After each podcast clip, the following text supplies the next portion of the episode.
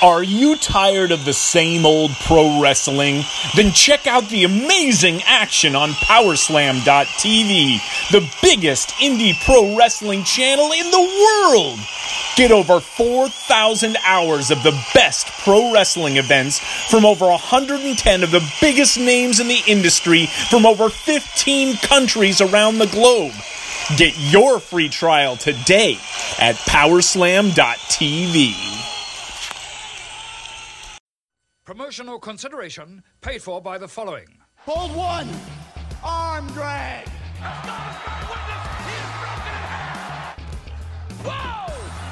This is Brett screwed Brett. Who are you to, to, to doubt El Dandy? Because this guy's a serious professional. Brett screwed Brett. hold two. Arm bar. Hey, get a nice shot of the brand new Mr. and Mrs. Hunter Hearst Helmsley. I hate you. I hate you. I hate your hat. I hate your t-shirts. I hate your wristbands. I hate your shoes. I hate your music. I hate the Cenation. I hate everything that you stand for. Sodas rule. Yeah, they do. Hole three. The moss covered. Three handle family gradunzel. It's me, Austin! It's me, Austin! It was me all along, Austin! Just when they think they got the answers, I change the questions.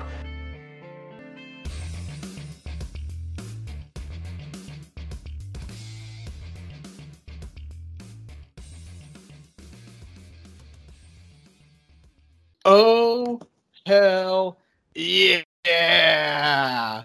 Hello, everyone, and welcome to the Pro Wrestling Mecca of the World in Cleveland, Ohio. I am your dangerously, dashingly, strikingly sexy, ever so smooth talking, ever so amazing host, Nick. And with me, as always, is Matt. Hello, wrestling people. How are you, Matt? I'm doing all right, Nick. We had a little scare a minute ago with the with my goldfish. It's been swimming up at like the top, almost like it's coming up for air. Okay? Yeah, the, the fish is okay. It's just kind of weird, you know. Yeah. Um, the thing is, is that we were talking about this a little bit, and I mentioned to you how you should probably just watch because that could be a sign that the fish is on its last leg. How long have you had that fish? Uh, since April Fool's Day. It was actually a April Fool's Day joke I played on my wife. W- we had all right. So to start I off forgot the day, about this. to start off the day, I stacked a bunch of red solo cups in front of the bedroom door. So as soon as she opens the door, cups go flying everywhere. I'm like, this will be great. so then I had in my head that she's planning something because I hadn't heard from her all day, which is weird. Right. Especially on April Fool's Day when you're pranking each other. Right. So I decided after work, I'm going to drive to the local fish store and buy a couple goldfish. And actually, as I was driving home from the fish store, she called me, wanted to know if I seen the prank that she did. So I'm like, oh, yeah, I seen a good one, even though I'm driving home. so basically, I was able to get her to tell me what the prank was before I even got to the house. Which, which is very smart, by the way. Yeah, and her prank wasn't as good as mine. She tried messing with my bathroom. She tried doing the saran wrap over the toilet, except you could see it. It was all hanging over the bowl, and it was real obvious. And see, my problem is, especially with a prank like that, I would like to think that the saran wrap is actually very noticeable. Because, like, I would assume, like, it kind of like shines a little bit. It, it did. You can like see the light reflect off of it. But, yeah, uh, I. Go ahead. But anyways, I I got home with the goldfish, and I filled up her bathroom sink with water, and I put the fish in there. So Okay. when she got home, she'd go into the bathroom, and See, I thought about putting in the toilet, but I, I was afraid of you know worst case scenario. What happens if she doesn't look before she sits? Right. So I, I f- filled up her sink with water, put the goldfish in there. I thought it was pretty funny. And Uh, ever, ever since then, you decided to have them as pets. Well, what happened was I put them in there, and then I went to my second job. I come home, and she's not there. So I go into the bathroom. The fish are gone, and the water's drained. I'm like, okay, what'd she do with the fish? I'm walking around the house, looking around. I look over at the coffee pot. My coffee pot, because she doesn't drink coffee. right. She filled it up with water and put the goldfish in there.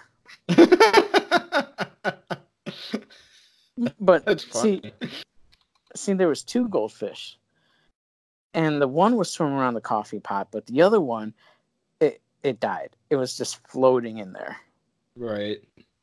Well, it, it's probably such a small, like, even though volume wise, it's probably, I mean, I, am assuming it's like what, maybe like a 36, 48 ounce kind of mug.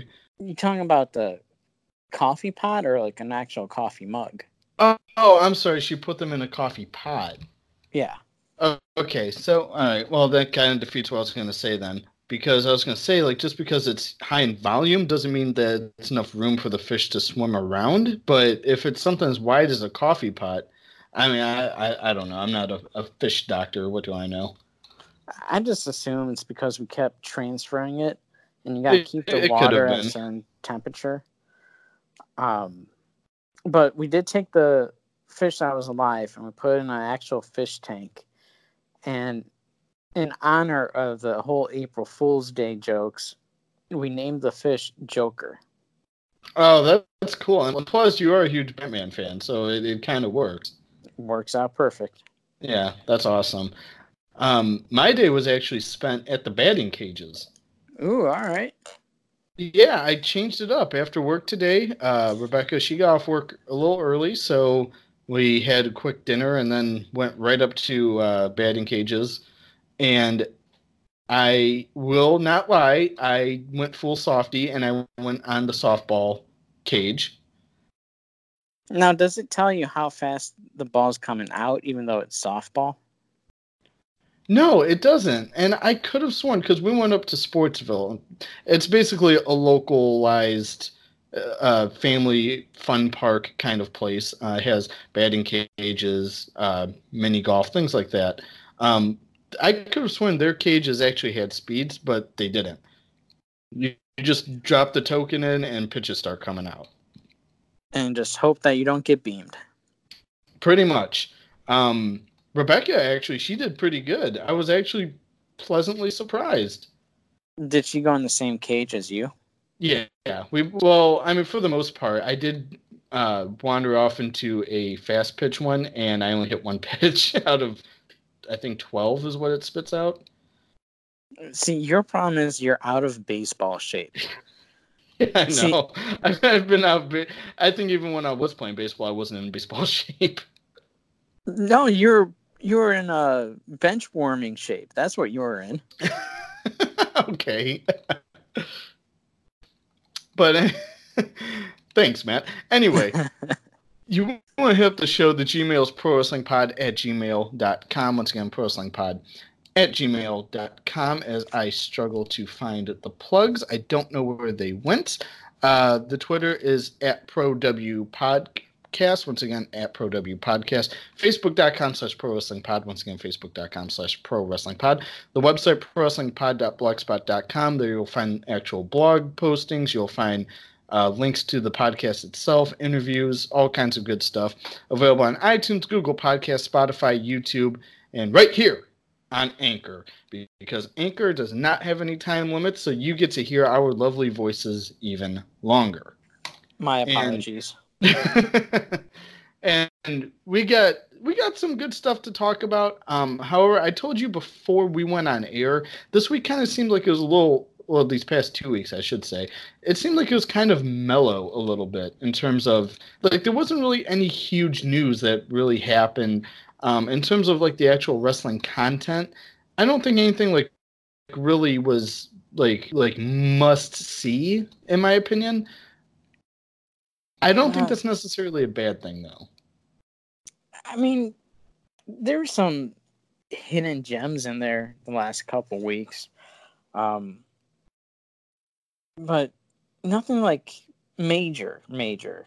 Yeah, I, I, I think that's fair. Um, I, I will agree. I think there were some hidden gems. Um, we're gonna we're a little late to the party, so we apologize, but we will be reviewing uh, Double or Nothing, um, a show which I think could arguably be show of the year, but we'll get into that later. Uh, Super Showdown. We're doing this podcast on a Friday. Um, Super Showdown actually, I think just well, not just ended. It's nine thirty at night, but I think it ended at like five. Like it was. It seemed like it was a long show.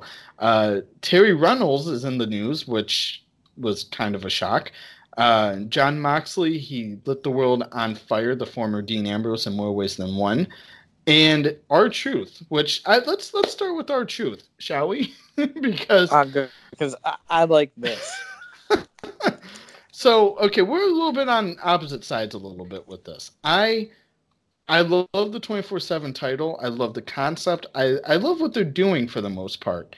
Um however, uh, we want to talk specifically, I think, more about R-Truth um, uh, with the belt as opposed to the belt overall, if that makes sense.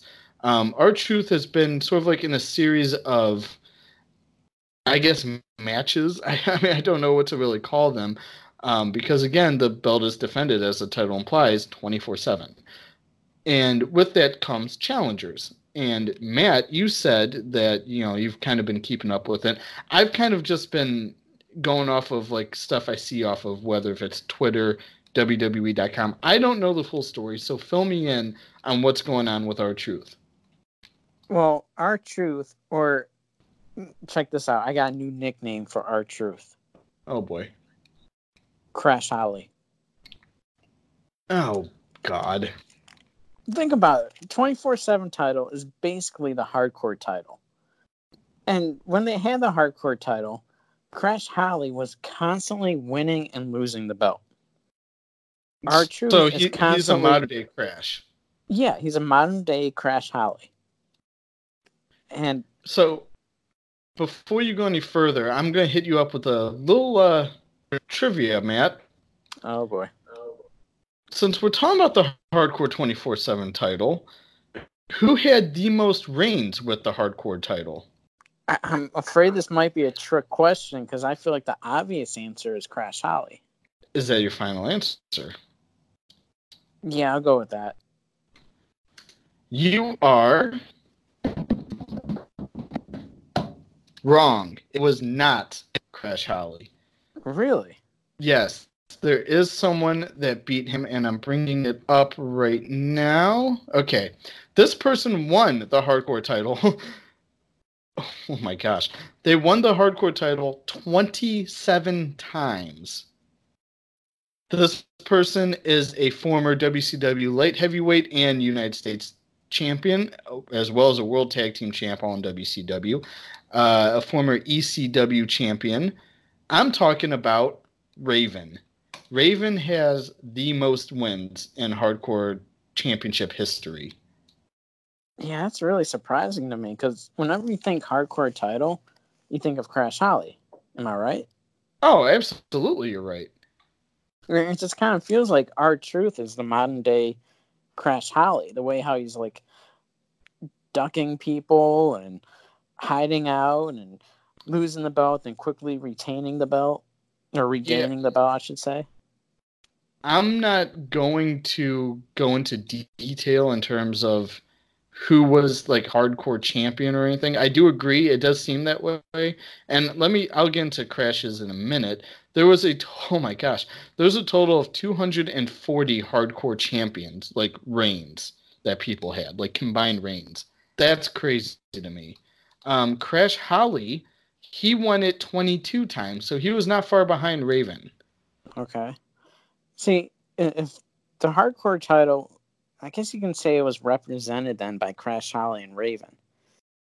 So, with keeping that in mind, I can make the argument saying that the new 24 7 championship up to this point, it's being represented by R Truth and Jinder Mahal. Because Jinder Mahal How many times has has a couple Jinder reigns. won? Okay. Uh, I want to So- say two times. It's either two or three. Uh, let, let's see here.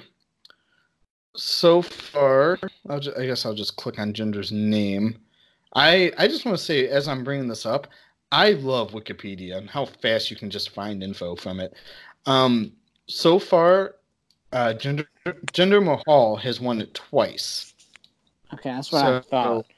Because they've also been airing like these matches on WWE.com, and like one of them was, I think Jinder Mahal's first reign.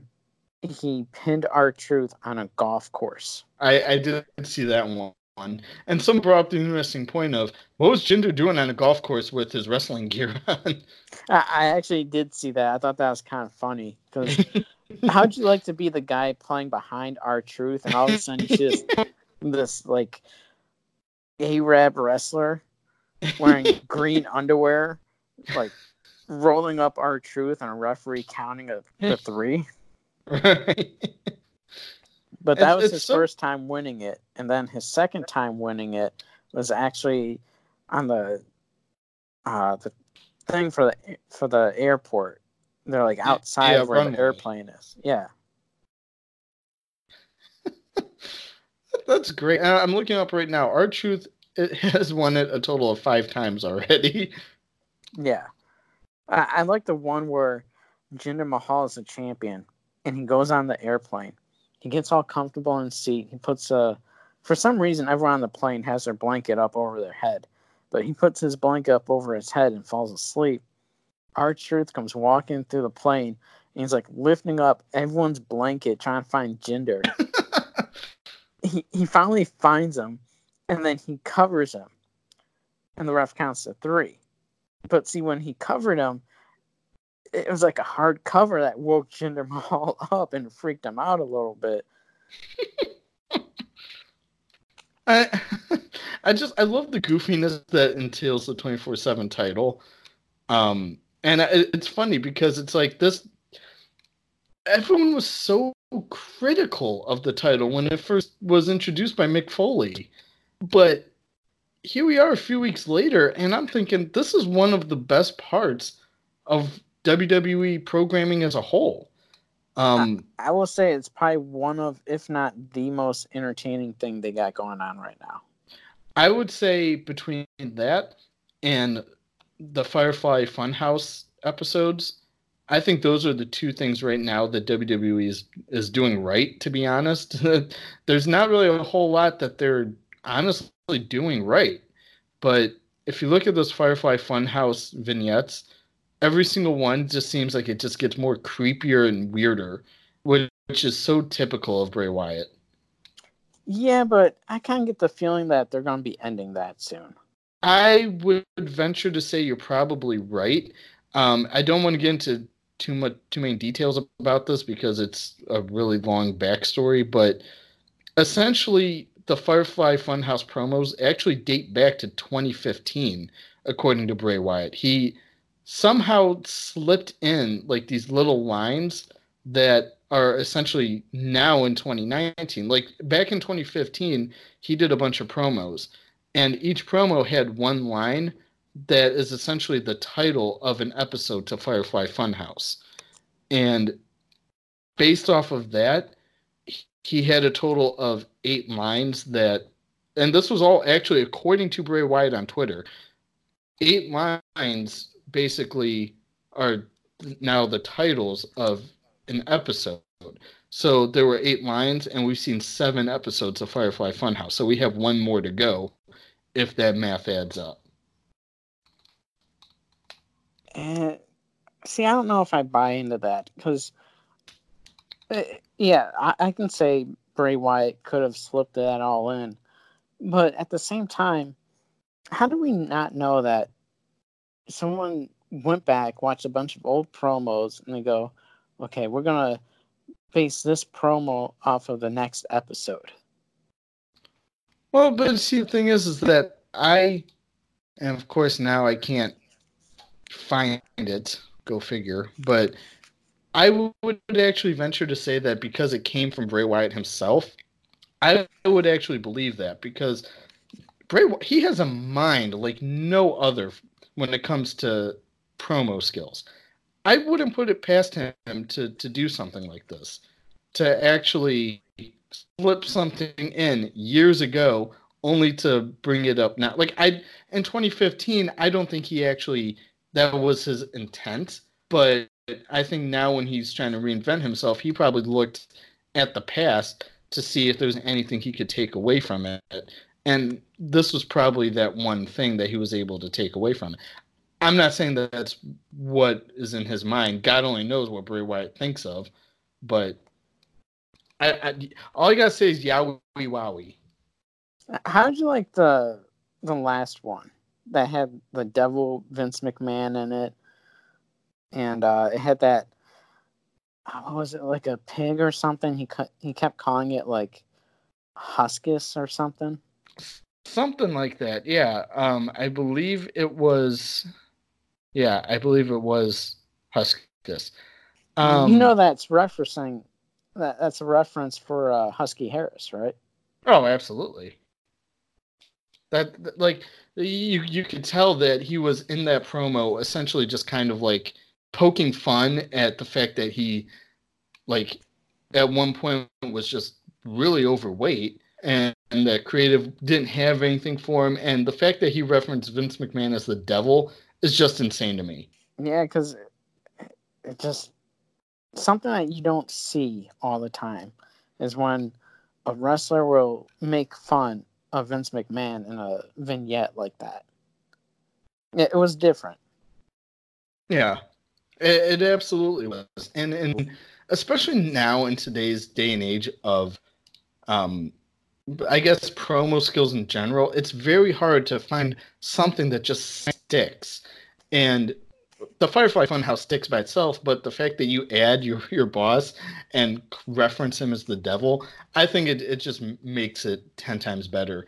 And the fact that apparently uh, Bray Wyatt has, I guess, almost full creative control on uh, the Firefly Funhouse segments. Just the fact that it's essentially a glimpse into his brain and how he operates to me it just it opens the door. Like this is the one thing that wrestling needs is creativity from its wrestlers. Like you can't just be handed a script and expect to get it over if you as a person aren't comfortable with it. If this is something bray is comfortable with let him explore it. I'm willing to venture to say that there's not too many current wwe superstars who they allow to have full creative control over their characters or gimmick. We've seen it so many times. They're handed a, a script and they're told, say this, say that. Yeah, exactly. And it, it, you could tell a lot of times when it just feels forced. Like, um, I believe it was like two years ago, maybe Roman Reigns had that promo where he was talking to Sheamus and he goes suckering succotash, and sounding like a Looney Tunes character. It's like, what? Why are we supposed to buy into that? There's no rhyme or reason for it. And, yeah, and, it's just something that doesn't make sense. Yeah. So I, am a fan of the Firefly Funhouse. I don't know how we got on that when we're talking about the 24 7 title, but um, overall, I think I'm loving the direction it's going, and I, I hope it doesn't end. Knock on wood, but I agree. I do think that it's coming to an end soon. Well, since we're talking about WWE creative and people, I guess, having a problem with it, I want to talk to you guys about, well, and I'm sure Matt does too, talk to you guys about a former WWE superstar who had a problem with creative. Now, something that I think is probably the most frustrating thing, as we said, was wrestlers not having that creative outlet and that was one of the reasons as to why the former Dean Ambrose quit oh yeah, WWE. I know that guy. Oh, isn't oh yeah. In, isn't he in AEW now? Is is that the thing where they try to be elite? It, it might be. Or, Okay. or is he in New Japan Pro Wrestling winning titles? I'm not too sure. I believe he's winning titles, uh, the winning the United States title, if if I'm not mistaken. Well, wait, hold up. Why does New Japan have a United States title? Hmm. Now you're asking the serious questions. I think we should go to New Japan and ask them ourselves. Well, okay, if you're going to buy my plane ticket, then yeah, I'll go over there. By the plane, the hotel. Just buy everything. Yeah. Um, Why not? Yeah. So as as as Matt as Matt alluded to, yes, uh, the former Dean Ambrose, Jon Moxley, he not only quit WWE, but he also showed up on AEW's Double or Nothing, which we will be getting into later. And even after all of this, he still makes an appearance for New Japan. So clearly, Jon Moxley is a very busy man, and he still had time to sit down with Chris Jericho. I believe the podcast itself was recorded a day or two before Double or Nothing, and essentially he talked in length with Jericho about WWE's creative, um, a lot of the plans that they had for him that he just couldn't believe. Um, he said a little bit about how he was banged up, but it, to me, it, it came off like he was just creatively frustrated, essentially ever since the Shield broke up the first time. Um, if you want to go back and, and talk about the dates, and now he's just excited to be part of AEW. Um, overall, I loved the whole interview. I thought it was really well spoken on his end. Um, and I, I think the biggest takeaway from it is a lot of the stuff he said that happened in WWE. Long story short, in my opinion, it, it shouldn't be a surprise for anybody. Yeah, it was a really good episode. And I, I found various things in there interesting. Like the fact that those promos that we talked about on our show, where he's like uh, training in, in a boxing ring or whatever. You know, the big, when that first came out, the big thing was oh, there's hidden messages. There's AEW double or, or nothing stuff in the background. If you really look closely, it kind of alludes to it. Well, those vignettes were actually taped in February before the name of the show even came about. Right. And I guess they filmed in Vegas, which is why, you know, it had that double or nothing feel to them. And, uh, yeah, Dean. I know I just called him Dean. you see, I, I do that all the time. I'm just so used to calling him Dean Ambrose, but Jon Moxley, Dean Ambrose, whoever you want to call him, he was just so frustrated and I don't really want to say burned out because he loves wrestling. Maybe he was just burnt out from the creative control that the company had. Well, and it it goes it. I mean, if really, if you think about it, this whole the, oh creative is out of touch, you know, uh, narrative, it kind of dates back all the way to when CM Punk did his podcast, and he, you know, told everything. Um, one of the biggest things for him was creative because it seemed like Vince really did not have any plans for him, uh, even though he was one of their most featured stars at the time and so to me it, it kind of is the same thing with the former dean ambrose in wwe he was offered a pooper scooper as a prop to try to get over. And he worked with one of the writers to work in a gas mask or something. And now vince was like okay this is your thing. Now you're coming out here with a gas mask and you know you're you're gonna get shots and all this other stuff. And it, it, it really blew my mind at how much stuff Vince thought was, was a good idea. Well, it does say a lot about his ideas, and maybe Vince is starting to get a little out of touch.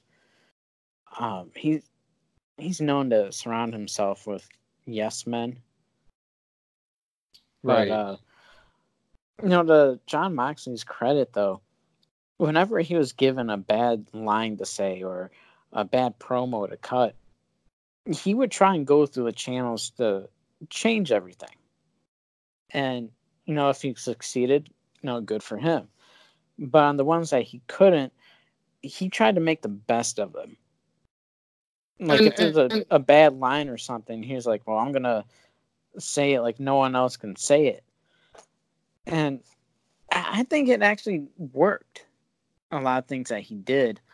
Um, some of the ideas were really bad, like the whole gas mask thing, and you can tell it was he even felt uncomfortable doing the whole thing, and like it didn't really make sense storyline wise with the things that he that him and Seth Rollins were doing. Yeah, exactly. It's it really is hard, you know, when you you just all you want to do is just get over with the crowd. All you want to do is just put on the best possible performance that you can, but at the same time you're getting handed these scripts that for lack of a better word are trash. And yet you're told to go out there and make gold out of it. And I give credit to Dean or Jon. I, I, what do you call him? Do you call him Dean or do you call him Jon? I'm trying to call him Jon, Jon Moxley, because that's what he's going by now.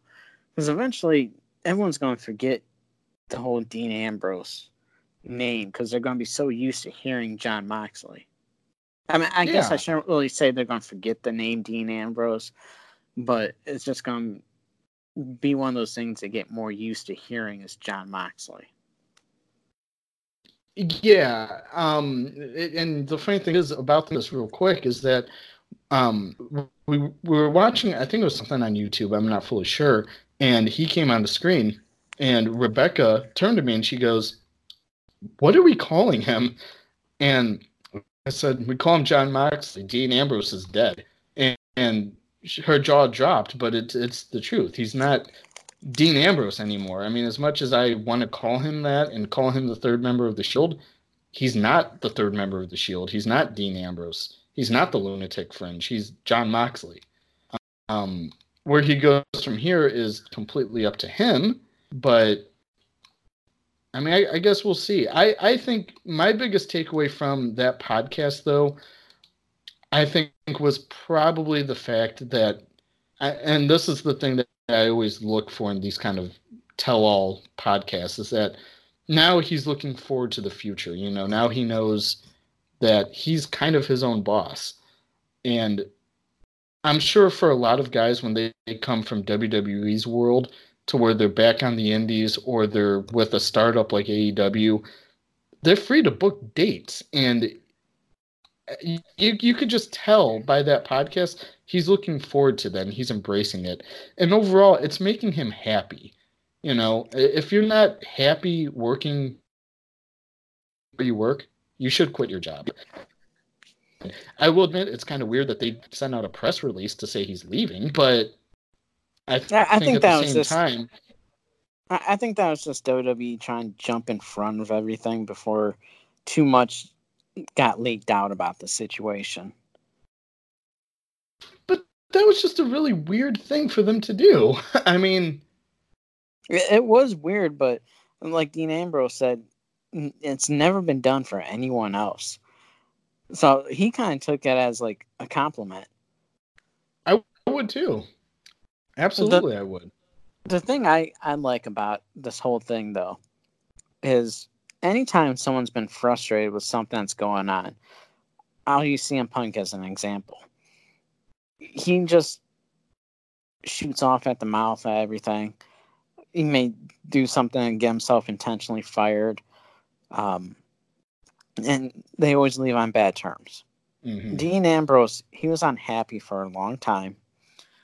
And instead of thinking about himself and saying, you know what, I could do this to get out of my contract, I can do that, he sat back and thought, well, if I do something stupid, this will affect Renee Young, who is his real life wife. Right.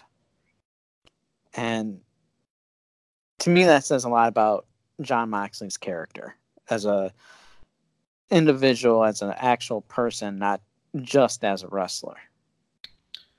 Yeah, I, I fully agree. Um, you know, it, it's the same thing with Punk. And, you know, I think that once when Punk left, AJ was still around for a couple months. I think after he left.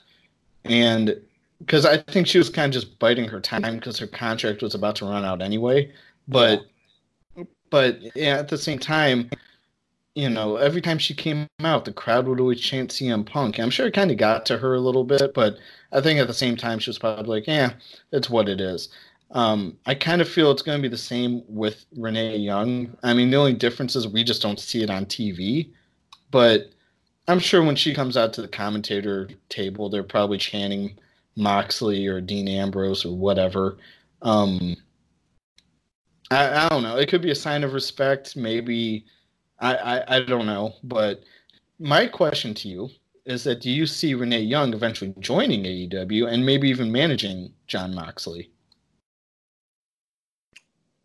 That's a hard one. I mean, it all depends on how happy she is being there. Right. Because, like, right now, her role is just to do commentary. She doesn't have necessarily a character she has to portray. I mean, she does have some guy on the other end feeding her lines to say during the broadcast, I'd imagine. I mean, it could be one of those things where she doesn't like that part. Uh, it it just all depends. I mean, I would hate to see her leave the company because she is the first woman to be a full time broadcaster for Monday Night Raw. And I think she's doing a good job. I mean, she's doing a great job. Yeah. Her chemistry with Corey Graves, it's really good. Oh, yeah. And I just, I don't know, I'd be kind of leery on how, like, another company like AEW would use her. Because, like you said, they could have her in a manager role, which is something that I don't believe she's ever done before or they could use her as like a announcer, backstage interviewer. I don't know. I mean, I would if I was them, I would do. And I said this when Moxley was in WWE. I would still have him as a heel, which is what they're portraying him as, and have her come in as a heel with him and make her dress like a little like punk rocky a little bit and sort of in a way just try to be a heel magnet for him. I think it could work. You know, I think that they I would assume have good chemistry as a team. I mean, just with the way she presents herself and the way he presents himself, yeah, I think it it could work. But again, I know it's fantasy booking a little bit, but I, I think eventually, my opinion, I think she will join AEW eventually. I'm not saying anytime soon, but I could definitely see her going there. I'd be interested well, to know like when her contract is up with the company, because as that date approaches, that's the time you really want to sit back and kind of watch and see what happens. Yeah, I mean that's and you know I I would actually say that um, I, I just lost my train of thought. I would actually say that she should probably do the whole Dean thing or Moxley thing and just kind of twiddle her thumbs until her time runs out. Um, because you hear about people, those stories that people were actually failing drug tests just to try to get it out of their contract. And it's like, the problem is is that if you do something like that, it doesn't look good on you as an employee because now people are seeing the true colors of you. As much as it would kill you, just sit down, shut up, do your work, and then when your contract's up, just leave. And I know it's easier said than done, but I mean, that's really the only way to fully get out, as opposed to WWE just adding more time on for the dates you missed. Yeah, it's like uh, the whole Luke Harper situation. And they added more days to his contract because of his injury. And he's someone that spoke out saying he wants out of his contract. Yeah.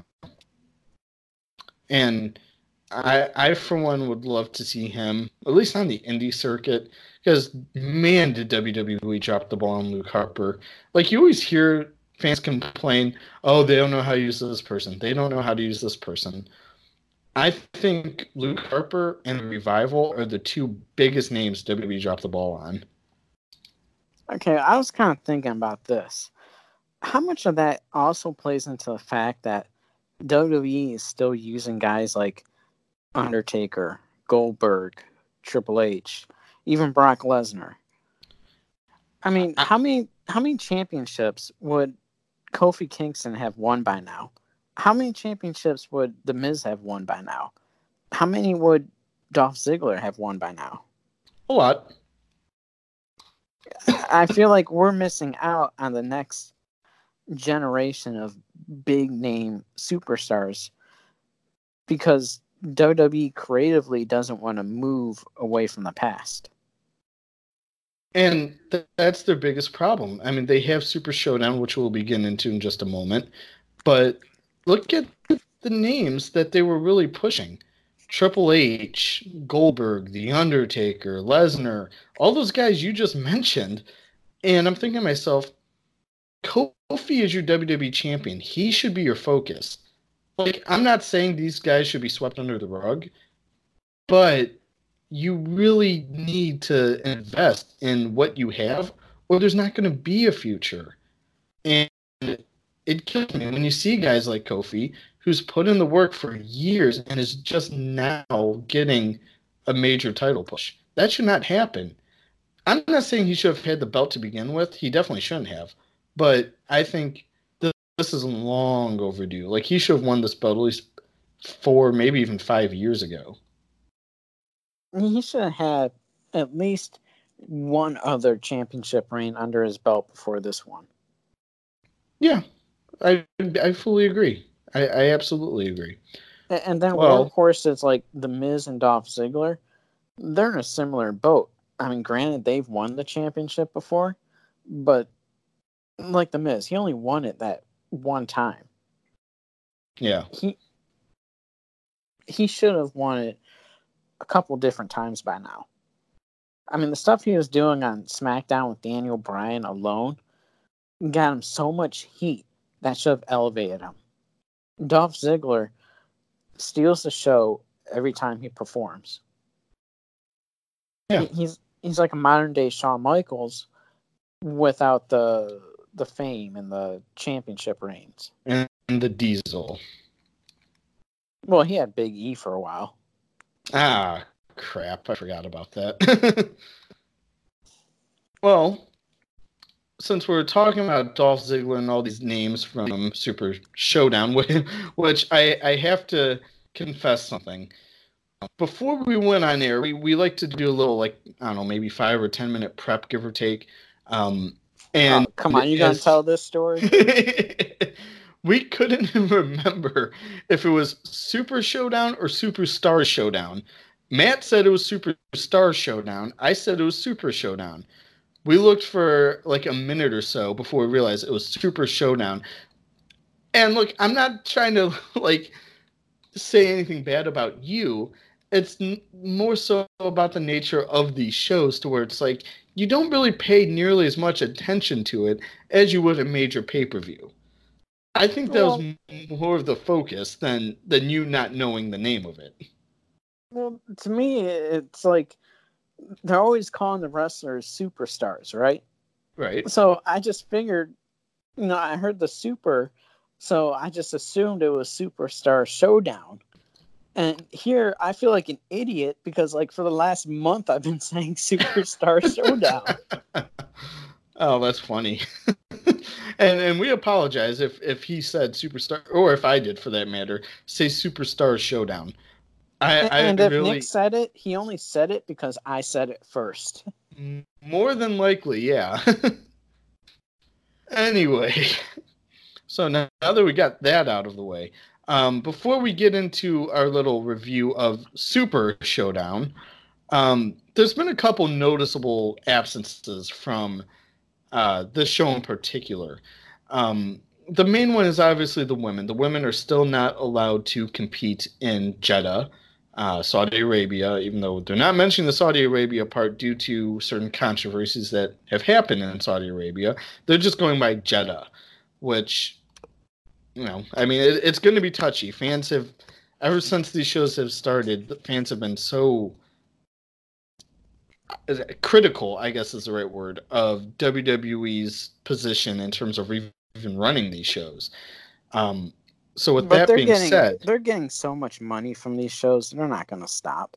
well, look from a business standpoint, it makes total sense, you know. But from a fan standpoint, it, it is. It puts you in, it, like I feel weird watching these shows. Well, as far as the women, I read online like I don't know, maybe like a half hour before the show started that WWE was trying to push them to let the women compete on the show. But obviously the plans kind of fell through, I guess. It's just a different culture over there though. It is. It's one hundred percent different culture over there, and you know I get it. You're you're in a different country. You have to play by their rules. You know, absolutely do. Um, as a wrestling fan, it kind of sucks because the names missing were pretty good wrestlers. Um, as I'm looking down the list from Wikipedia, uh, John Cena and Daniel Bryan, both who previously refused to work Crown the Crown Jewel event, uh, refused to participate. Uh, Bryan refused due to apparently the treatment of the LGBT community by the country, um, and also because of Sami Zayn's ban from the Greatest Royal Rumble event. Uh, John Cena was, I think, he was more so uh, due to the assassination of Jamal Khashoggi, if I'm saying his name correctly. I hope I am. Uh, he was not there as well. Sami Zayn was banned as well uh, due to his Syrian heritage. Kevin Owens refused to participate due to Sami Zayn. Aleister Black was told not to come onto the show due to him having several tattoos with religious connotations. Uh, and right before everything all happened, Alexa Bliss and Natalya actually flew out to, like you said, uh, try to convince the officials in Jeddah to have the women participate. So there were a lot of notable absences from the show. Um, again, like you said, you you have to play by their rules. As much as you, as we might not like it, it it's it's their culture, you know, and and you have to respect that, especially if you're going over there. Especially when they're the ones paying you to come out there to put on the show. Exactly. And just a little side note for John Cena. I don't know if you've seen this or not, but do you remember that show, Are You Smarter Than a Fifth Grader? Yes, with uh, uh, the redneck. Jeff, Fo- Jeff Foxworthy. Yes, I almost said Bill Engvall, and I'm glad I didn't. They're reviving that and putting it on Nickelodeon. And John Cena's the new host. I'm, I'm okay with it. I mean, if you're gonna make it a kid version, I mean, John Cena's very kid friendly, so I guess it makes sense. I mean, I'm probably not gonna watch, but I, I don't know. I, I'm so used to Jeff Foxworthy. I, I might still watch it, even though it's supposedly kid friendly. But I mean, so was the original with Jeff Foxworthy. I never seen the original. Did you ever see it? Yeah, I'd seen. I mean, I didn't watch it like religiously, but if it was on TV, there's nothing on. Uh, I would stick on that channel. But the questions they asked the contestants on there, there's no way you're asking a fifth grader these questions. But then it kind of dawned on me. These are like gifted fifth graders. And it's not, no, are you in a classroom with a fifth grader taking the same test as him?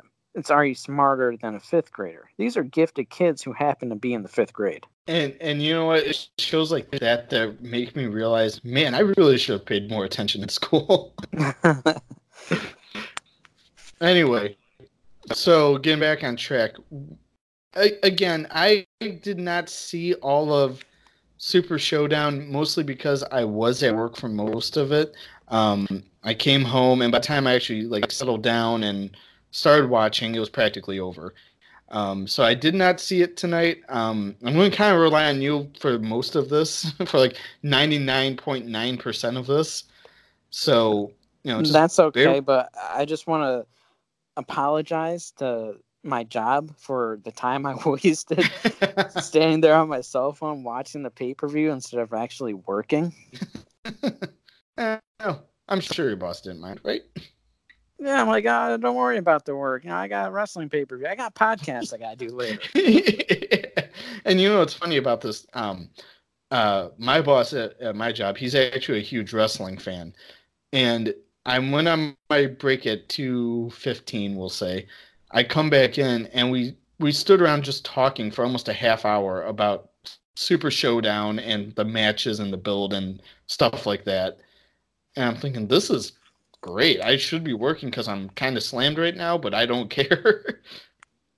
yeah, I get into those moods too when I'm at work. It's like I should be working and improving on my numbers, but you know what? Wrestling. Why not? wrestling. Um, he actually he tried booting up the WWE network on his computer, but apparently it was blocked by the company. Ah, uh, see, he needs a new company to work for. anyway, so I'm gonna run down the card, and you know, if if you want to, you know, interject, we'll talk about the matches as we're going through things. Totally cool. Um, the pre-show saw the Usos defeat the Revival in a tag match, in a seven-minute tag match, no less. Um, I do want to say that this feud I can care less about. you don't like it? No, I, and it's a shame too because the Usos phenomenal tag team, Revival one of my favorite tag teams in WWE, but the problem is is the, again creatively, it's been terrible. Uh, a lot of it's because WWE has intent on actually burying the Revival, and I think that if it wasn't for that, if it was just a straight up feud, it would be great. But my thoughts could care less about the feud. Yeah, it would be a better feud if it wasn't centered around like uh like all these pranks that the Usos were doing, like with uh shaving the back and the Usi hot. Usi hot. Did you see this match at all? What was that? Did you see the the pre-show match? No, I actually uh, didn't watch the pre-show. Okay. Um, Seth Rollins defeated Baron Corbin for the Universal Championship. This match I did see hints of uh, when I was on my break watching on my phone. And I saw the ending of the match, which I thought was genius. I thought the fact that you're going to have Baron Corbin bully the crap out of the ref, only for the ref to freaking fight back and then Seth rolls him up. I I love that finish. I thought it was a genius finish. I, I thought it was actually kind of weak. Really? Yeah, I mean it's a championship match, and you're gonna win with a roll up. It's a championship match on a show where you kind of figured that the result wasn't going to change. Like, like I don't think anyone expected Corbin to win. You know. True, but still, I mean, you find a a good match. And I just feel like it's watching a bad, uh, watching a good movie that has a bad ending. Yeah, I, I mean, I, I, guess I can see like it, like it, it, was a little anticlimactic for you. Yeah. Okay, I guess that to each his own. That's fair. Uh, Finn Balor retaining his Intercontinental Championship against Andrade, not Cien Almas. I still hate that. Just Andrade. Um, I, I, actually like that name better because I have a hard time pronouncing the other one. so, did you watch this one? Oh no, you said you watched the whole thing, right? Yeah, I seen it. Okay. Yeah, it was a pretty good match. Uh, Finn Balor was actually the demon. Oh, okay. I, I didn't realize this, but the demon is actually undefeated. I'm going off the top of my head.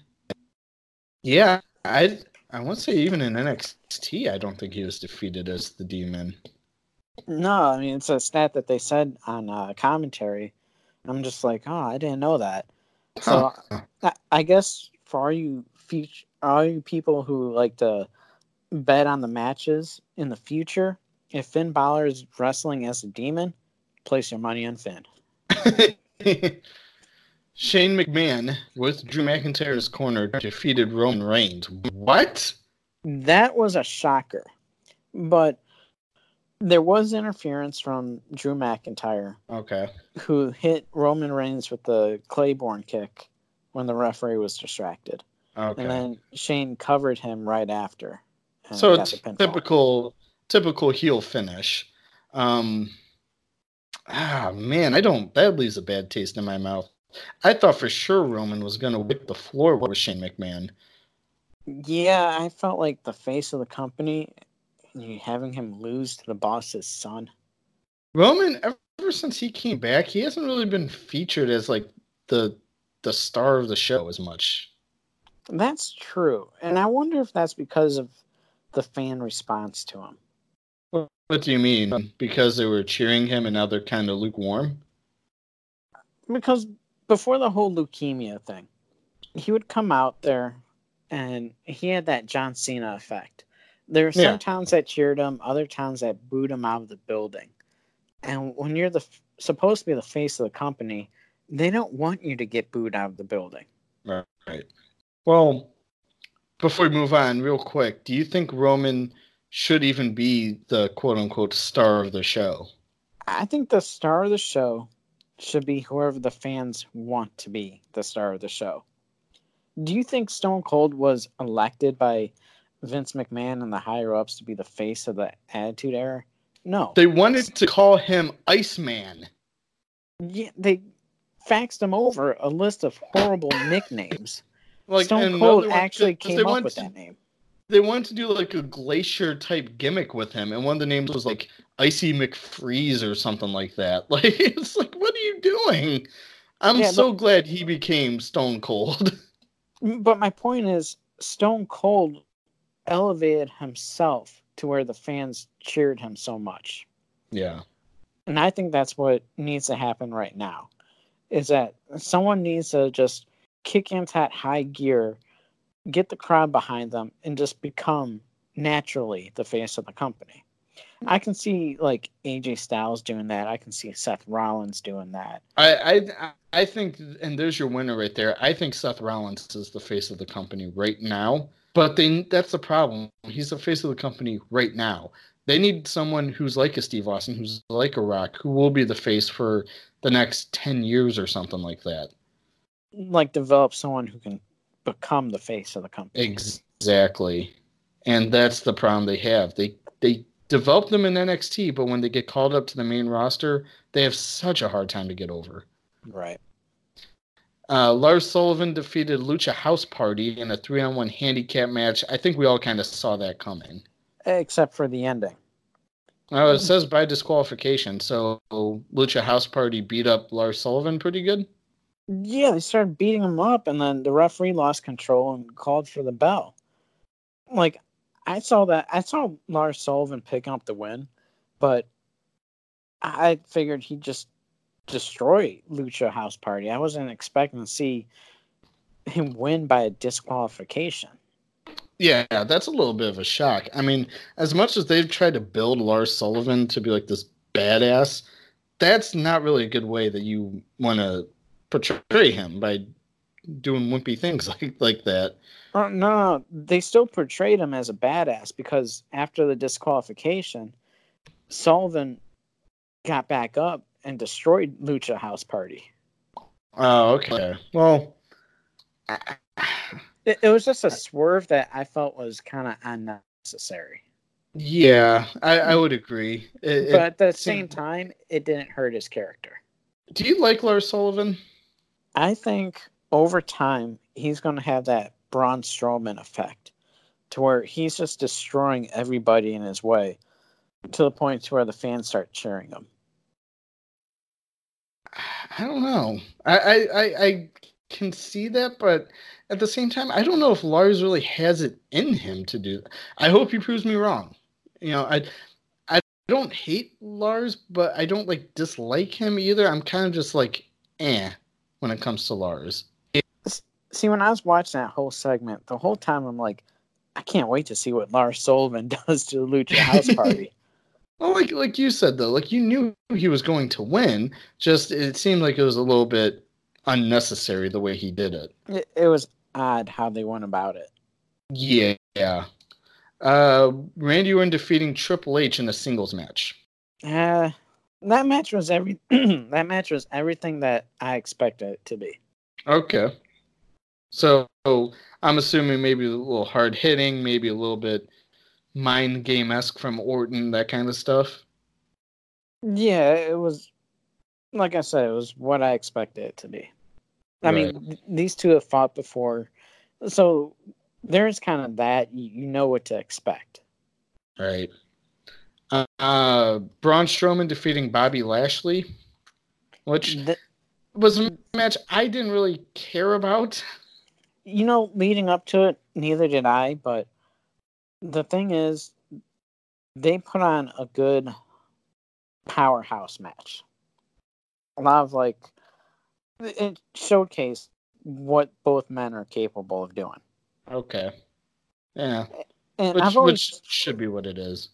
And I've always said this about Lashley. And again, this is a creative issue.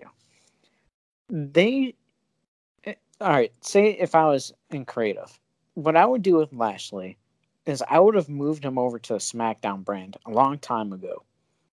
And then I would have built him up similar to how they have Brock Lesnar. Except with Lashley, you can have him there actually every single week Okay. he just has that same mentality as Brock Lesnar, except maybe he's more agile. And then eventually, further down the line, you could even do like a Lashley Lesnar match at WrestleMania. Okay, I agree with you, except for one thing. I would not have him there every single day. If you, well, I mean, it depends on how you want to book him, but I want to see Lashley as a mega heel, right? I- agree. You know, you should make him like a Lesnar esque type character. Um, but the thing is, is that I wouldn't have him there every night. I would still have Lio Rush as his mouthpiece, even and just say, yeah, we're going to come here whenever WWE offers us the mo- most money that they possibly can, kind of stuff. And just now, wait a minute. Can I right- right at home. interject for a minute? Yeah. Because you hate the fact that Brock Lesnar isn't there every week. Here's the difference, though. Lesnar le- legitimately does not want to be there every week. If someone like Lashley wants to come around and make the product better, then they would see the the true vision behind it. It, I just don't know. it, it wouldn't be like a permanent thing. I think it could just be a, a gimmicky thing, at least at first, to have him not there every single week. But see, here's the thing, though. If you if the ultimate goal is a Lashley Lesnar match, again, this is all fancy booking. Um, Sure. it, it would make more sense to have Lashley there every single week. This way, he can be like, "Well, I'm better than you. I'm here every single week, and I'm doing the same things that you always do." Yeah, but and again, like, like I said, it depends on how you want to book him. If you want to book him as a heel or a face, in that scenario, he's a face. In my scenario, he's a heel. Um, I, would would you prefer Lashley as a heel or as a face? That's a tough one. I say heel. He did make a good heel in uh, Impact Wrestling. Right. So, like a lot of people have said that he makes a pretty good heel. I, I mean, obviously it hasn't worked out that way in WWE, but that's not, not to discredit him. You know, I just think it, it, again, you know, bad creative. Yeah, and plus, in Impact, he didn't really have a mouthpiece. In WWE, he had Lio Rush. Right. All right. Well, let's move along here, and we'll just blow past these last few matches here. Kofi uh, retains his WWE title against Dolph Ziggler. Uh, I saw a little bit of that match, and I thought it was okay from what I saw. The crowd clearly was exhausted by then because it's a long show. I'm assuming at least because no one really reacted to anything, and well, I, I, I mean, I think it was a given Kofi was going to win. He did. Uh, after the match, Dolph Ziggler challenged him to a steel cage match at Stomping Ground. So we'll see if Kofi responds, or maybe he has already. I don't know. Actually, Um, already has been made official. Okay. Mansoor won the 50 man battle royal by last eliminating Elias. Now, it's interesting to note on here on Wikipedia, they have how long the matches were. They do not have one for, for this battle royal. I don't know if maybe because it was too long and they just didn't care, but there is no time for it. But anyway, Mansoor they only won. had him. They only had him win because he's from there. Okay. I mean, I guess makes sense, you know. Yeah, because after the match, he went to the crowd, started celebrating with a bunch of people, and Right. it was just one of those kind of things. And it, it was, to me, it was an eye roller. Like, really, you're gonna have this guy that no one's ever heard of win this match? Right. But then I started thinking, well, you know how how much of this is Saudi Arabia saying we want our guy featured? Yeah, exactly.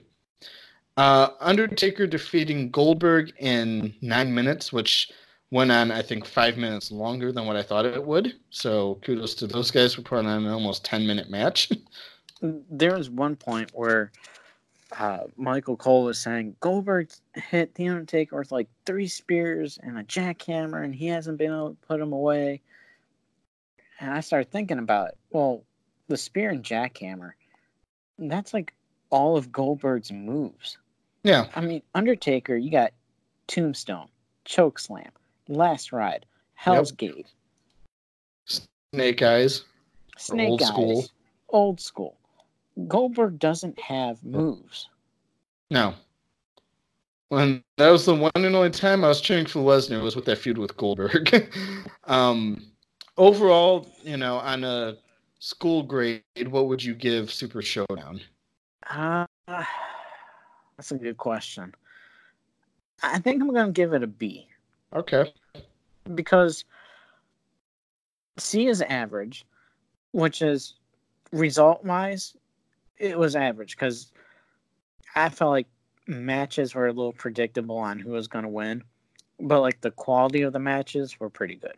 Okay, that's fair. So a decent little show. All right. Um so moving on from that, we got to talk about Well, real before- briefly. Oh, Before go we move on, um, we did post our uh, pay per view picks onto the Facebook page the other Right. day. So I went through and I tallied up all the matches. The end result, Nick, you were right on five matches, and I was right on six matches. Oh, oh, are you kidding me? Oh man, so that ends my streak. I think I had a two pay per view streak over you, and now that mm. just snapped it. No, actually, the Money in the Bank one we tied on. Oh, we okay, yeah, that's right. Because there was some, yeah, because it was kind of wonky a little bit with like the money in the bank and stuff like that, and that Yeah. that kind of like threw curveball a little bit. Yeah, because we both we both ended up with three and a half wins, Okay, and I believe the one before that was WrestleMania, correct? yeah, Yeah, I'm going through my notes right now. I'm trying to figure out who had what. for So- WrestleMania. Yeah, so give me a minute here. Okay, yeah, I do believe um, I had. Oh no, no, Rebecca won. Didn't she beat us both? Yeah, but if you're talking about like out of me and you, who has Okay. a better record? Yeah, because I'm pretty sure it went Rebecca, then me, then you. I believe. You know what? Actually, WrestleMania, I don't have the results for because we did that live on the air. Oh, not live. That's we did that's that on the right. air. Okay. Well, So- we'll just we'll just say I won. That's fine. We'll we'll just say I won. No, no, we just won't count it. So right now, right now, like my total would be oh one and one, and yours would be. Or no, wait a minute. Mine would be one zero one, and you would be zero one one. Lies. No, it's fat. I'm I'm like I'm like Roman. I get over Matt. My show.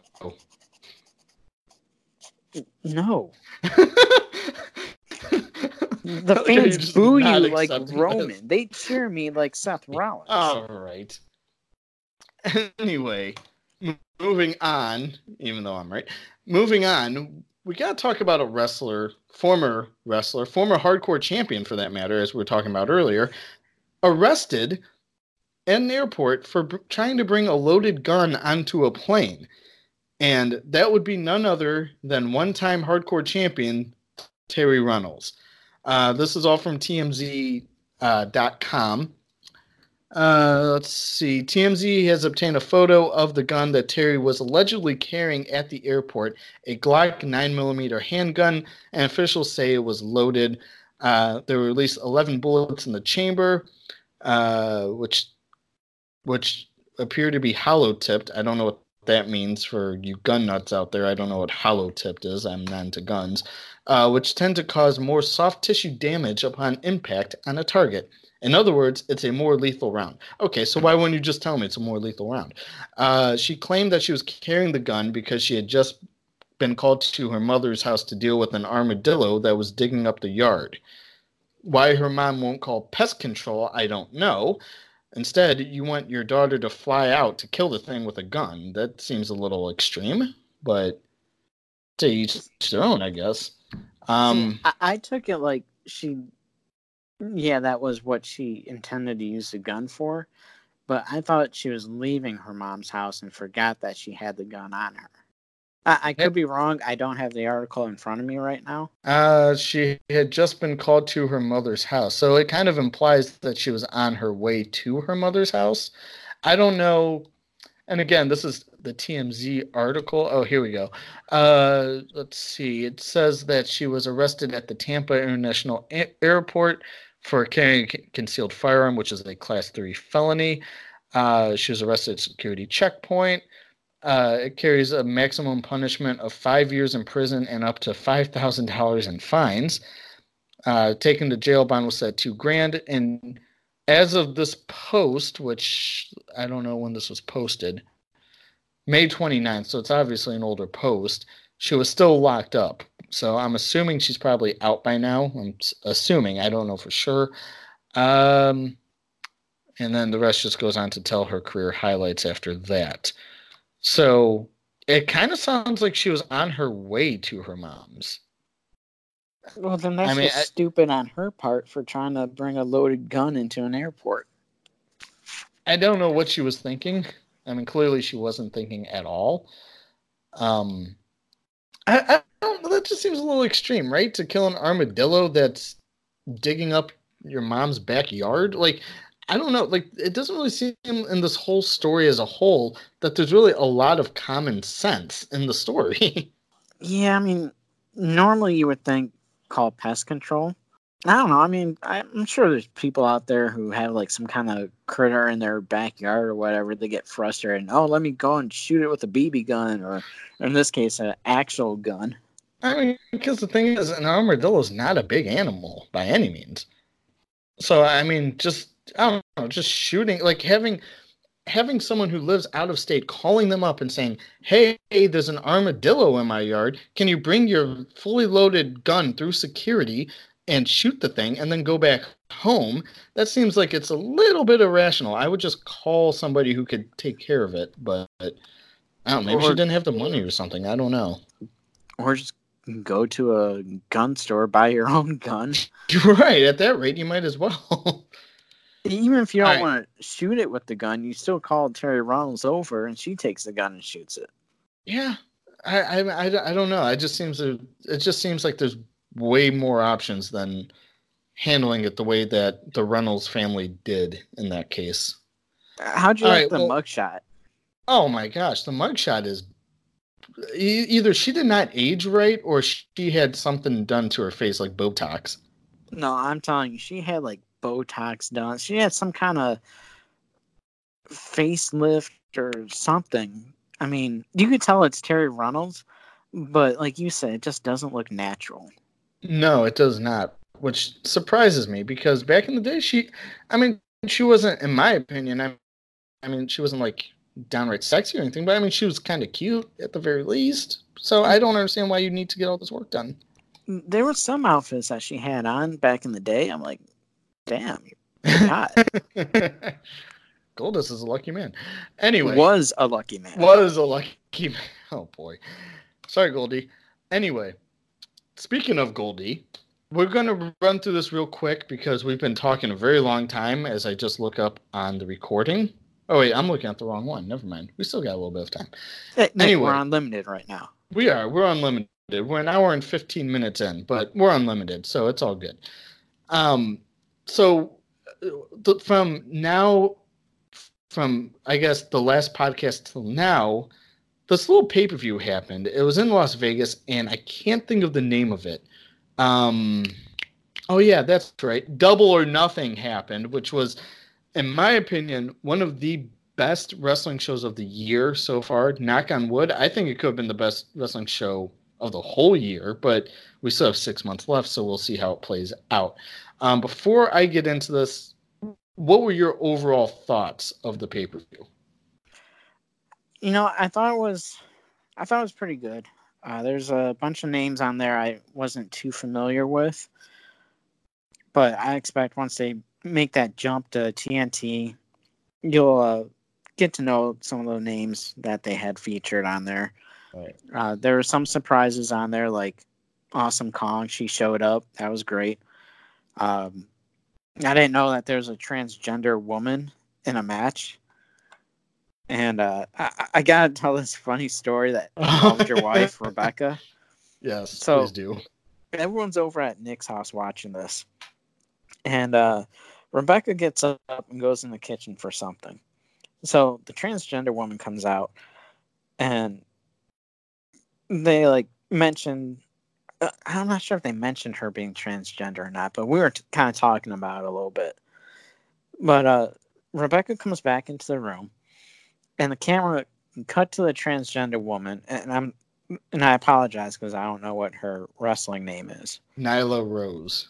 Okay, it cuts to Nyla Rose, and Rebecca looks at her and goes, "Oh, what's wrong with her?" And I turn to her, I go, "She's transgender," and Rebecca's face like changed, like her eyes lit up. She goes, "Oh, okay." I'm like, "Wow, your opinion just changed instantly." All of a sudden, it was all good. Yeah, it was all good. yeah. Anyway, yeah, that did that cracked me up pretty good when that happened. Um, so nine matches, including two on the buy-in, which was their pre-show. Uh, Hangman Adam Page won the 21-man Casino Battle Royale, in which the winner received an AEW Championship match at the winner uh, against the winner of Double or Nothing's main event, which was Chris Jericho and Kenny Omega. Uh, Hangman Page last defeated uh, Cleveland's AIW's own Maxwell Jacob Friedman to earn that opportunity, um, which I thought was a good battle royal. They they had a wrestler with no legs in the match. Uh, Tommy Dreamer was doing Tommy Dreamer things. Uh, you know, we, we had a lot of old names, new names. It, it was it was a fun battle royale, and honestly, I thought MJF was going to win it, but Adam Page somehow outlasted him. So kudos to Hangman Page to to win. I was surprised that Tommy Dreamer was there because he is with Impact Wrestling, and, and he was able to perform. But Impact Wrestling's uh, champion Brian Cage, he was actually backstage, but Impact Wrestling told him that he wasn't allowed to compete. I wonder if maybe because he's a champion that has something to do with it, or maybe the fact it was a pre-show that wasn't like it, it was streamed online on Twitch and stuff like that, but, but it wasn't like on pay-per-view. I, I don't know how these things work. Um, yeah, I mean, I, I don't know. Uh, also, another thing I want to talk about with this pay per view, can we talk about Jim Ross? Oh, well, we'll we'll get you know yeah. Let's just do it now. Let's talk about Jim Ross. There's uh, a lot of times throughout the the evening where Jim Ross just felt lost, and it it kind of hurt a little bit because as a fan grown up, Attitude Era, post Attitude Era, Jim Ross was the guy on commentary and King, obviously. Right. And to to hear him stumble around, and at one point he even admitted on commentary that he was completely lost. Yeah, he said that he wasn't sure where they were, and like the other two announcers had a cover for him. That that hurt, didn't it? Just watching that. Um. Oh, do then do you also think back to one of the Raw anniversary shows, uh, where there's like pictures of Jr. sleeping during the show. Yeah, it was. Uh, I believe it was the Raw. I think it was Raw, Raw 25 because it was. Yeah, it was Raw 25. It was a simulcast. Um, one camera was in Brooklyn, the other feed was in uh, the original home of Monday Night Raw. Um, uh, I'm drawing a blank on the name, and I can't believe that. Where it was like the early '90s, uh, Midtown Manhattan, Hammerstein Ballroom. I'm getting warmer, and I still can't think of the name of it. The War Memorial. That was it. Um, Okay. Boy, I really had to dig deep. So they had the two separate feeds. JR and King were at the War, War Memorial in Midtown Manhattan, while Michael Cole and the rest of the squad were at uh, the Barclays Center in Brooklyn, which uh, I believe is about 40 minutes away, give or take, 45 maybe. Um, and the whole time, like even on commentary, Jim Ross just seemed a little out of place. Like you said, photos surfaced of him sleeping.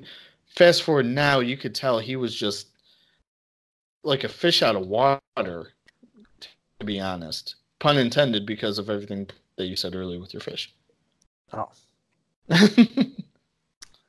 So, uh, what did you think of the Goldust and uh, Cody Rhodes match?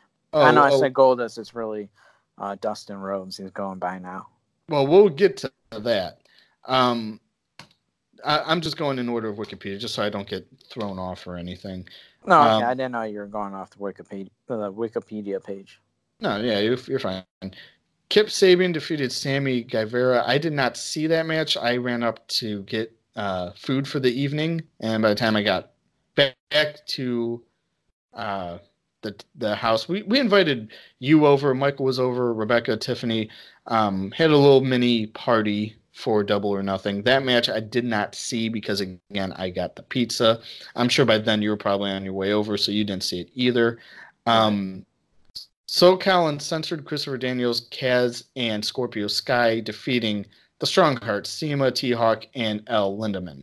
Um, I came over in the middle of that match. it was a great match. I'll tell you what, Christopher Daniels and Frankie Kazarian, they can still bring it. I'm surprised, man. And uh, Scorpio Sky actually played Harold in the anger management skits between Daniel Bryan and Kane. Right. And uh, I, I thought it was it was pretty cool to see all three of them. Like, I, I think I'm a fan of SCU so far.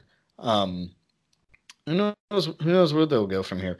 Uh, Dr. Britt Baker, DMD, defeating Nyla Rose, the transgendered woman that we mentioned earlier. Kylie Rae, and the surprise appearance of Awesome Kong.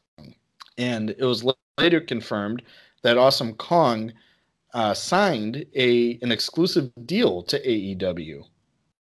So I, I didn't know about that. yeah, yeah. So big grab for them, in my opinion, is Awesome Kong. Uh, a stacked women's division just got even more stacked. But you know, I was disappointed that she wasn't real dominant in that match.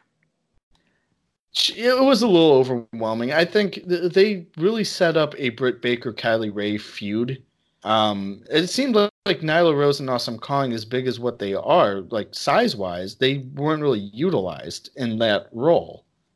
Well, also, when was Awesome Kong's last match? I mean, she's probably been away from the ring for a while. Um, well, I know she had a kid. Um, I'm looking it up. 2016 in Impact. Uh, she Yeah. returned for one night at Bound for Glory. Um, Yeah, so you figure it's been a couple years. yeah, so it's a oh, yeah, um, yeah. I mean, that's what they're setting up was Britt Baker and Kylie Rae, which is fine. I don't have any a problem with that. I just felt like Nyla and Awesome Kong were kind of just out of place. It seemed like, but anyway, it was it was, it was a decent match. Uh, the best friends Chuck Taylor and Trent Beretta defeated. Oh dear lord, Los Guerreros del Cielo, Angelico and Jack Evans. Don't ask me the translation into English. I have no idea. Um, Can you say it again? no. So Trent Beretta is still a thing in 2019. I had no idea he was still kicking, but apparently he is. um, Best Friends is clearly a knockoff, in my opinion, of Billy Gunn and Rico and and that kind of thing. Yeah, I could see that. Um, it was a good match too. I mean, I kind of lost interest a little bit. I'm not gonna lie to you. Uh, I think like mid part of the show was when I was kind of just like, eh, it is what it is. Like Yeah, it, it kind of started dragging at this point. Yeah, it's like there's a bunch of people that at least I didn't know, and I would say about this match is when we started kind of like talking more and goofing off a little bit. Yeah. Uh, six woman tag match. Honestly, I don't even remember this match. Uh, this match was actually brought over by uh, a Chinese promotion that AEW has a working relationship with. Hikaru Shida, Riho, and Ryo Mizunami defeated Aja Kong, Yuka Sakazaki, and Emi Sakura. I am not going to say those again, Matt.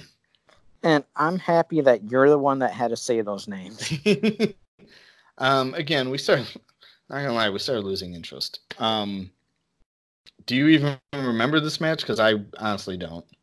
Yeah, the Asians won. Moving on. Uh, Cody.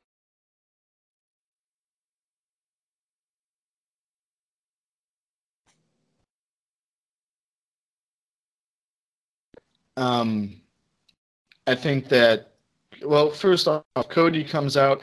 They had a set of like Triple H's skull on top of like this chair thing, and Cody comes out with a sledgehammer, annihilates the thing.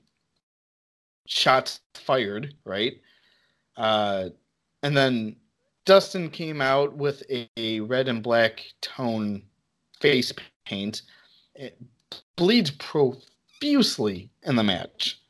And Yeah, he had to cut himself at some point during the match, and he oh, he had to.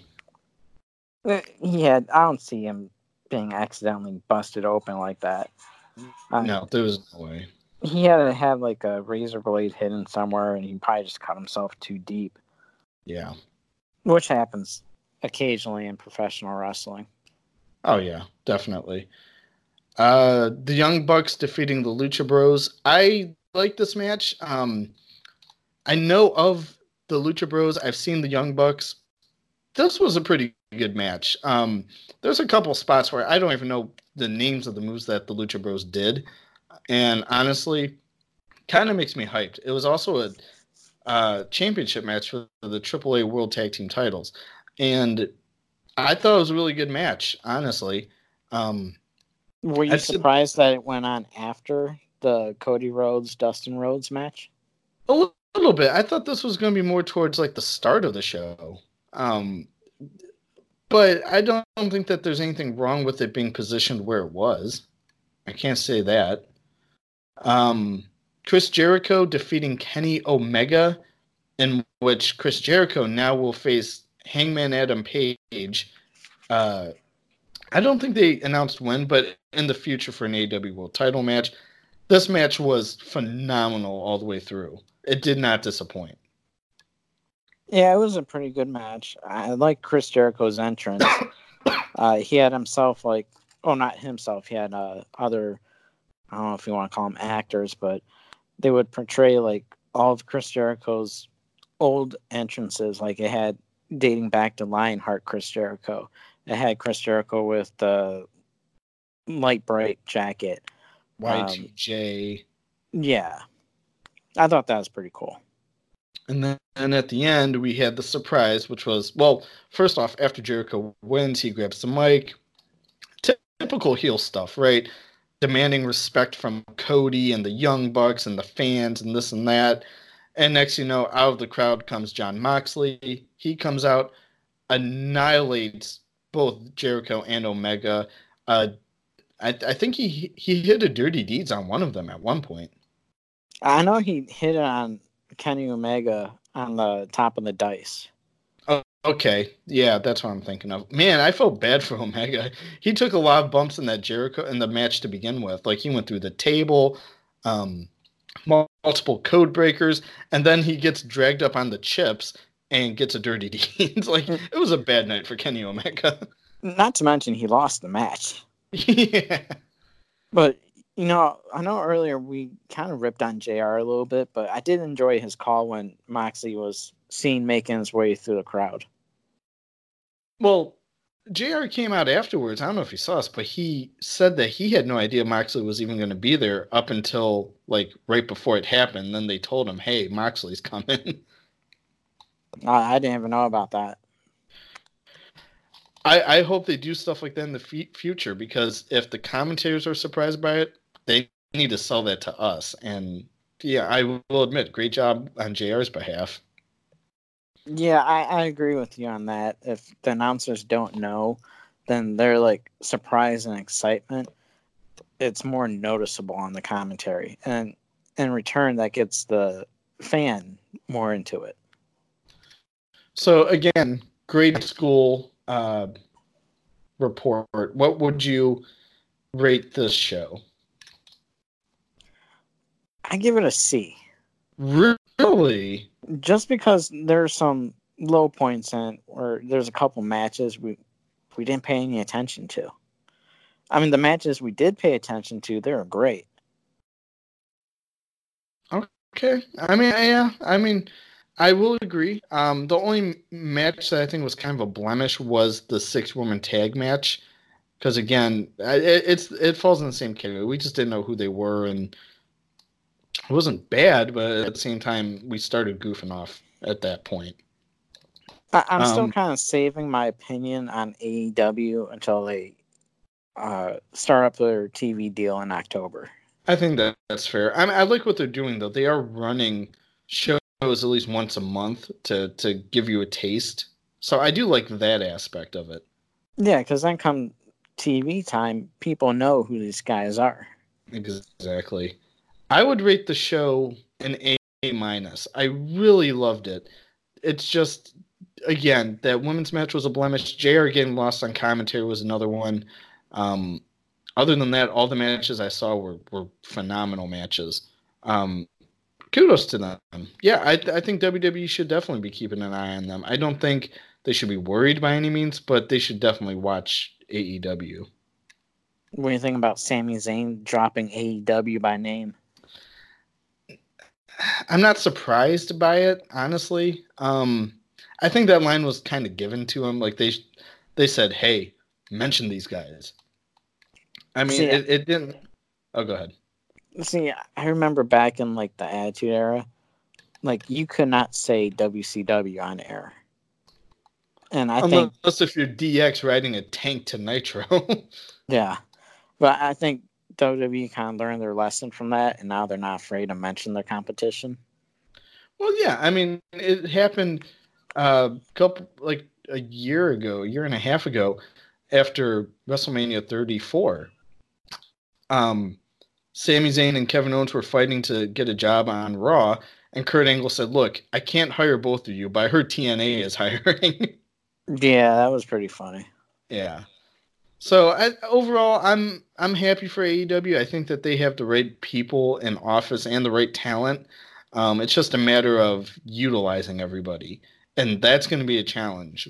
But I, I I don't see that as a huge problem for them.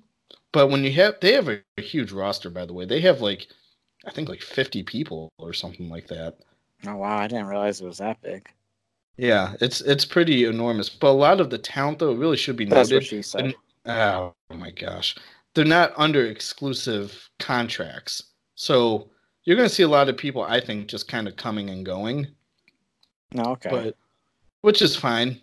I mean, I'm okay with rotating. And I saw an interview with Cody where he said they're going to be traveling just like WWE style. You see, when uh, Global Force Wrestling merged with Impact Wrestling, that's kind of how it was because Global Force already had uh, working relationships with like AAA, uh, J- New Japan Pro Wrestling. So there was like different people coming and going. Mm-hmm. Yeah. So I like that though. You know, don't burn people out, you know, but at the same time, presents a little bit of a challenge because you have to get creative with your storylines and your roster as a whole. So I'm I'm hoping the best for him though. I really am. So how you feeling, Matt? Feeling pretty good. Nick, how you feeling? Feeling good. I I I'm loving the direction of AEW and, and hoping WWE can step it up a little bit. Honestly, I really am, but we'll see.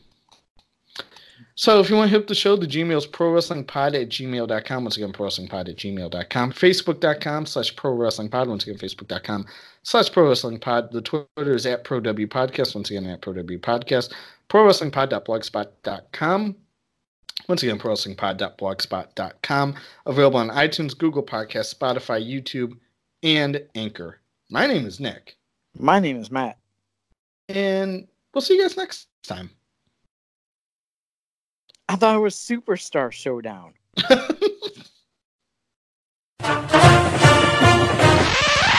has arrived. We are broadcasting raw live from my ass. Boom, boom! I'd rather watch two old women slap my ass. Woo!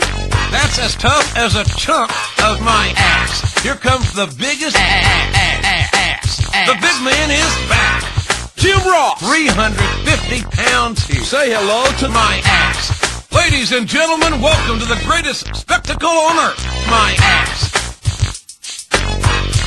30 men will enter my ass. You know what I mean. The most important thing to a tag team is my ass. I totally agree with you, JR. Here you go, King. Kiss my ass. I wish you would jump on top of me, JR. It disgusts me to see my ass. My daughter's nursery rhymes are more aggressive than this. I can't help but look at the butt, JR. What?